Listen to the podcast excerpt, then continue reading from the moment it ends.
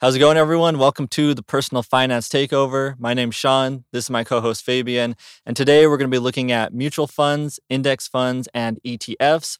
We'll look at the differences between them so you could decide which one is best for your investment strategy.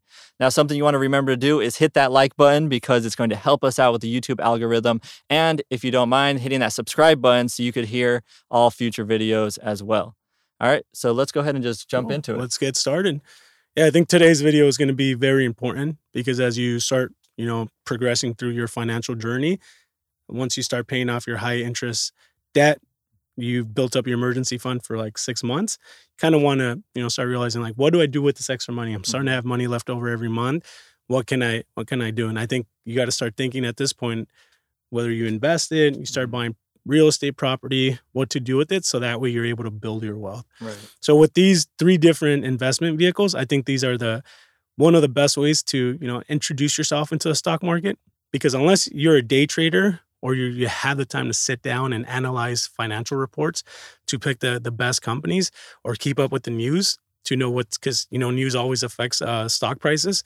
Uh, unless you have the time to do that, then more power to you. But if you want to be one of those passive investors that you want to dump money in there, set it and forget it, I think investing in index funds, ETFs, and mutual funds are the best way to go. Yeah. So yeah, let's let's start it off. What what's a mutual fund?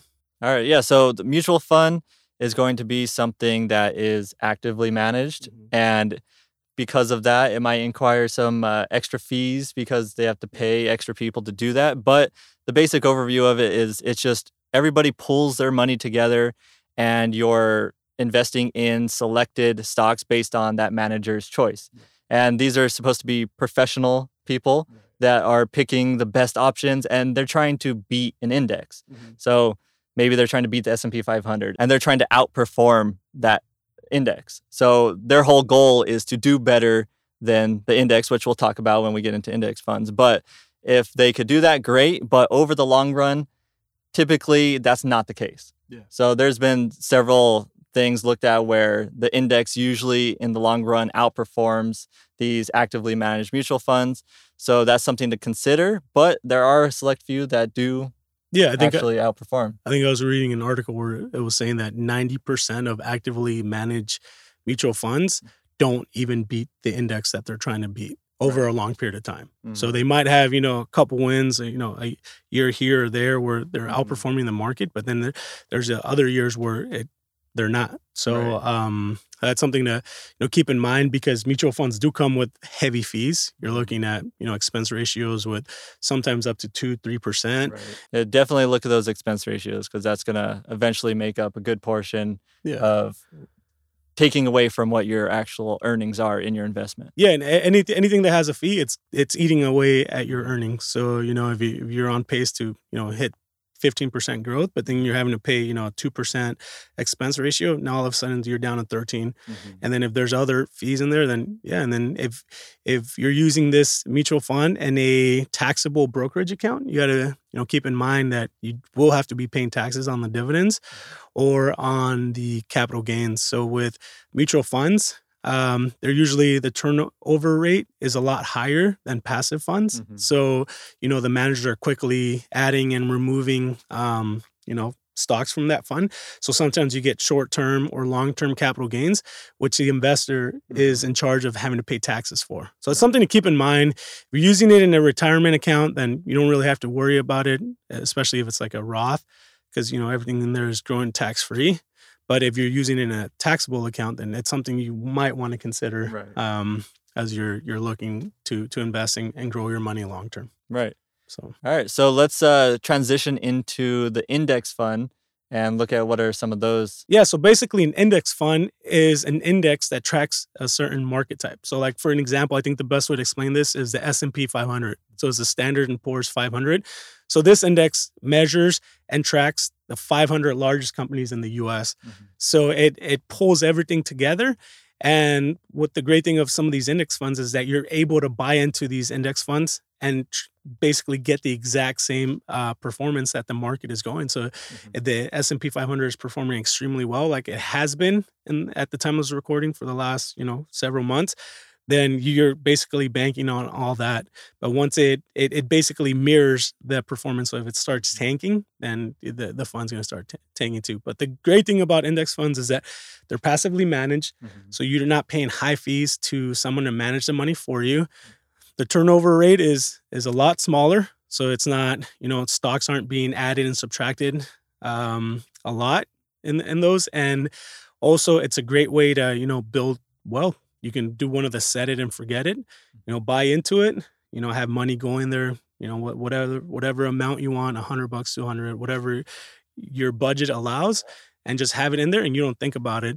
And it'll be great to you know just keep an eye on it and and just see your your progress as you move along. But mm-hmm. I think index funds are, are usually the best ways to to go about it. Right, and just as a comparison with the index funds and the mutual funds Warren Buffett had a bet against a hedge manager, a 10 year long bet, mm-hmm. where an index, he said, I bet you the index will outperform uh, your actively managed uh, portfolio. And he ended up winning it. After the 10 years, it was a million dollar bet and he won it because the index fund just, it performs better on average than most mutual funds. So the other third investment vehicle is an ETF. What's an ETF and how does it different from the other two? All right, so an ETF or an exchange traded fund is going to be another investment strategy that you could go about where it's a little different than the index and the mutual funds in the sense that it's traded all throughout the day. Yeah. Just like a stock. Yeah. So, well, one thing I think we failed to mention earlier was that mutual funds and index mm-hmm. funds are traded at the end of the day. So once the market right. closes, that's when the buy orders are executed or the sell orders. But mm-hmm. yeah, ETFs get get traded throughout the day. So if you want to buy and sell mm-hmm. ETFs, you know, every couple hours, yeah. you, you have the ability to do so. Right. So yeah, so that's one of the biggest differences. There's also a couple different types of ETFs. There's actively managed ETFs, and there's also the index based ETFs. Mm-hmm. So you could have an ETF that, just like those index funds we were talking about, where it's like it's tracking the S&P 500, you could have an ETF that tracks the S&P 500 right. and you could buy that in the middle of the day versus having the price at the end of the day from the index fund. So if you can maybe talk a little bit about the actively managed ETF. Yeah, the actively managed is just, you know, they're, they're exactly like the mutual funds. So they're actively managed by, you know, a hedge fund, uh, you know, these very smart people that went to Ivy League schools and stuff. The only thing is that the expense ratios, again, tend to be a little bit higher. Mm-hmm. They're probably not as high as the mutual fund, but they, they tend to be a little bit higher than an ETF that's tracking an index. So that's something to you know keep in mind as you're you're looking to buy this because for me fees are always a negative thing because they're always eroding your your gains. So just keep that in mind when you're selecting and looking at which ones to invest invest into. But yeah, basically ETFs will you know track small cap, mid cap, large cap. There's different mm-hmm. types of indexes out there that oh, yeah. you, you can invest into. So once you find the one you like, then all you got to do is just you know open up a brokerage account and start buying all right so on like a personal note which ones do you invest in do you invest in just one or two yeah or so I, I like i prefer the index funds okay. um because you're able to set them and forget them mm-hmm. so if if you want to do a recurring buy mm-hmm. then you know you're buying $50 every week or every month or whatever mm-hmm. buy it expense ratios are really low and you know you don't even have to think about it I, I, think what a lot of people and i think it's happened a lot lately where they get so excited about investing they buy stocks and they're mm-hmm. constantly looking at their app to see yeah. how it's performing and right. i think with the index funds it takes that away because even if you look at your app it, it's not actively trading so you that price is not going to change it'll change mm-hmm. at the end of the day uh, once it you know it, it sees what the market performance but uh, to me, it's I like index funds. I think they're the best ways to you know build wealth and to invest in. But yeah, I mean, I'm sure everyone has their opinion. Not everyone's going to agree with me, but yeah. to me, that that's the easiest way, and that's what I prefer. But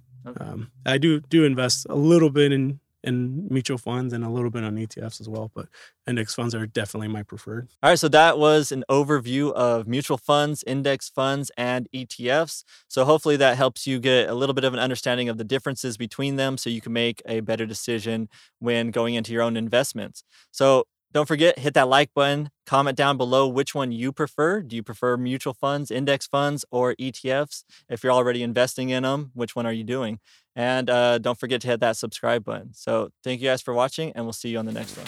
Peace.